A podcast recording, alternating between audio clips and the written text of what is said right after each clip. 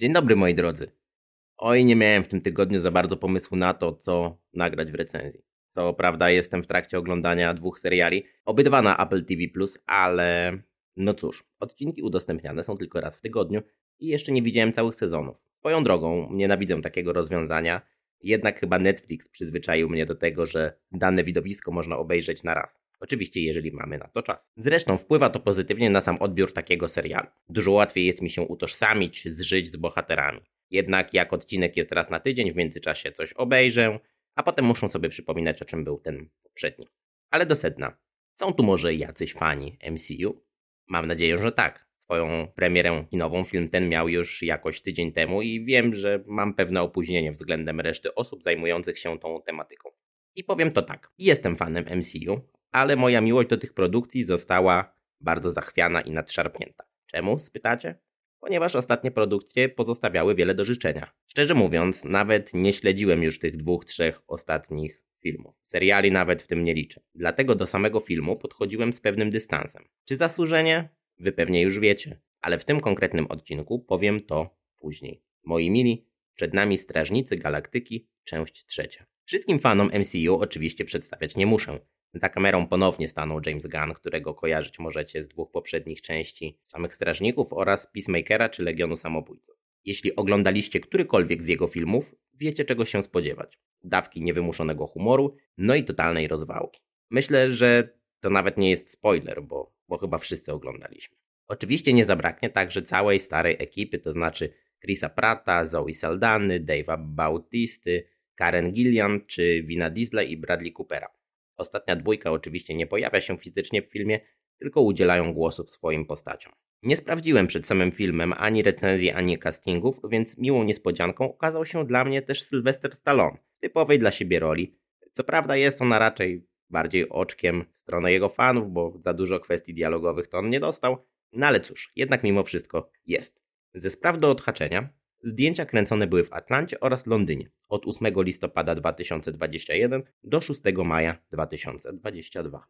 I zapytacie pewnie, o czym ten film jest. Otóż bez niespodzianek, bo to kolejna przygoda naszej ulubionej, ale także lekko dysfunkcyjnej rodziny, jaką są niewątpliwie Strażnicy Galaktyki. Ale zacznijmy sobie od początku. Cały film rozpoczyna się od retrospekcji, w której widzimy część przeszłości Raketa. Tej, zanim zaczął być gadającym shopem, chodzącym na dwóch nogach. Następnie trafiamy do Nowhere, które bohaterowie odkupili od kolekcjonera i tam właśnie widzimy, że z przywódcą naszych ulubieńców nie jest najlepiej. Upija się on praktycznie co noc, nie mogąc pogodzić się ze stratą swojej miłości Gamory. Rocket za to snuje się ulicami miasta, słuchając muzyki. Każdy zajmuje się sobą i generalnie widać, że po szkodach wyrządzonych przez Thanosa atmosfera, łagodnie mówiąc, nie jest tutaj najlepsza. Zaraz po tym, jak Starlord pada na twarz po hektolitrach wlanego w siebie alkoholu, jego sojusznicy zanoszą go do jego łóżka i bum. Nowhere zostaje zaatakowany przez jakiegoś typa, który przylatuje sobie niczym Superman, sieje ferment w całym mieście. Oczywiście nasi bohaterowie próbują stawić mu czoła, ale niestety ucierpiał jeden z nich. Rocket. I od razu zaznaczę, jeśli jesteście widzami, którzy są czuli na krzywdę zwierząt, ten film może wywołać wręcz u Was traumę, ponieważ reszta fabuły opowiada nam na zmianę, w retrospekcjach, historię naszego futrzatego przyjaciela, a w teraźniejszości próbę uratowania go przed śmiercią. Jest tutaj bardzo dużo scen ze zwierzętami, poznajemy jego przyjaciół z dzieciństwa, jego wynaturzonego tatę i jak wyjątkowym stworzeniem jest. Ze względu na szczątkową fabułę, jak to w tego typu filmach bywa, więcej mówił nie będę, żeby nie popsuć państwu widowiska. Ale skoro jesteśmy już przy Rokecie, jest to idealny moment, żeby powiedzieć jedno. To najbardziej poważny, dojrzały i pod pewnymi względami brutalny film z całej trylogii. Cała historia jest bardzo osobista. Po raz pierwszy dotyka ona naszych bohaterów tak bezpośrednio, a jeśli chodzi o brutalność, oczywiście, dwa poprzednie też były, ale tutaj chodzi o coś zupełnie innego. Sięgnijcie sobie pamięcią wstecz do dwóch poprzednich części. Pamiętacie jakiekolwiek fakty z życia Roketa? Te z dzieciństwa? Nigdy o nich nie wspominał. Twoim przyjaciołom z ekipy również. Odkrywają to razem z nami i są przerażeni tym, co mu się stało. I tym, że nawet nie miał z kim o tym porozmawiać. Nawet Nebula, która no przecież została skrzywdzona przez swojego tatę i to bardzo mocno tymi wszystkimi wszczepami, mówi, że nawet on jej czegoś takiego nie robił. Osobiście uważam, że postawienie na te akcenty wyszło serii zdecydowanie na plus. To oczywiście nie oznacza, że nie dostaniemy tutaj innych elementów, z których słynie ta seria, Mowa tutaj oczywiście o humorze i rozwałce. I skupiając się chwilowo tylko na tym pierwszym, humoru dostaniecie tutaj hektolitr. Ale co najważniejsze, te żarty są no po prostu śmieszne. Sytuacje, w których znajdują się bohaterowie, pewne sceny. Przypomina mi się jedna, w której Drax wysiada ze statku na antyziemi, gdzie są stworzenia, których nasi bohaterowie nie rozumieją. I na odwrót. Mała dziewczynka podaje mu piłkę, żeby się przywitać. Miód. Nie będę wam zdradzał więcej. No dobra, może jeszcze jedno. Na przykład, jak próbują dostać się do Orgocorp w skafandrach z Gamorą i Starlordem. Takich scen jest naprawdę całe mnóstwo. I generalnie ten film zabiera nas na emocjonalny roller coaster. Przez te 150 minut na zmianę raz się śmiałem, ale takim niewymuszonym, szczerym, dziecięcym śmiechem, żeby za 5 minut mieć łzy w oczach. Serio, ten film jest bardzo intensywny i długi. I bardzo dobrze. A wiecie czemu? Ponieważ wszyscy bohaterowie dostali wystarczająco dużo miejsca, czasu ekranowego i gwarantuję wam, że dzięki temu każdego z nich poznacie lepiej. Spojrzycie na nich z innej perspektywy.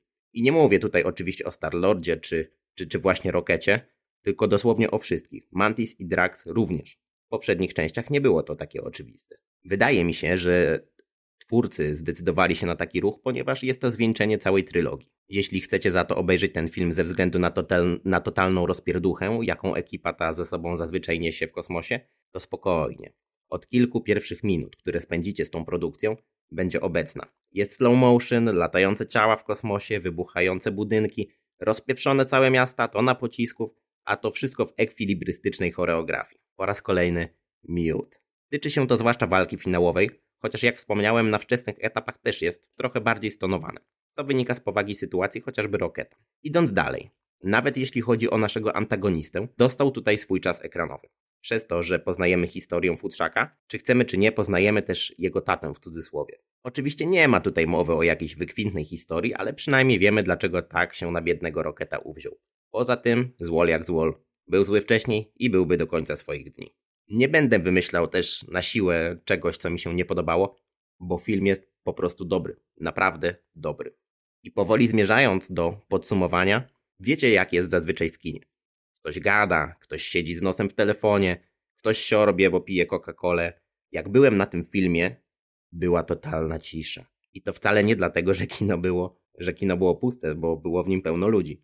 Wszyscy wgapieni w ekran od pierwszej sceny do ostatniej, która miała miejsce po napisach. Tak właściwie to są nawet dwie. To było aż dziwne, ale wydaje mi się także, że trudno lepsz o lepszą rekomendację. Po tych wszystkich nieudanych projektach z MCU, Marvel zdecydowanie potrzebował takiego filmu. To są na pewno najlepsi strażnicy z galaktyki, a osobiście uważam, że jest to jeden z najlepszych filmów z całego MCU, tak całokształtem. Wszystko jest na swoim miejscu. Reżyser bardzo dobrze balansuje między emocjami swoich widzów. Historia przez to, że jest tak osobista, szczerze mówiąc, miałem wrażenie, jakby była moją własną.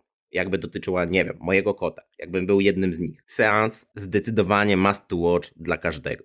Oczywiście, jeżeli osiągnąłeś już wymagany wiek. Dodam jeszcze, że nawet jeśli nie jesteście zwolennikami chodzenia do kina, niedługo będzie dostępne do obejrzenia także na platformie streamingowej Disney+.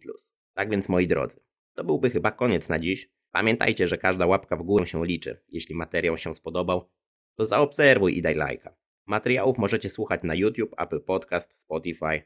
Zajrzyj także na TikTok, bo tam codziennie są krótsze materiały, między innymi historie znanych osobistości ze świata kina i serialu. Do usłyszenia za tydzień.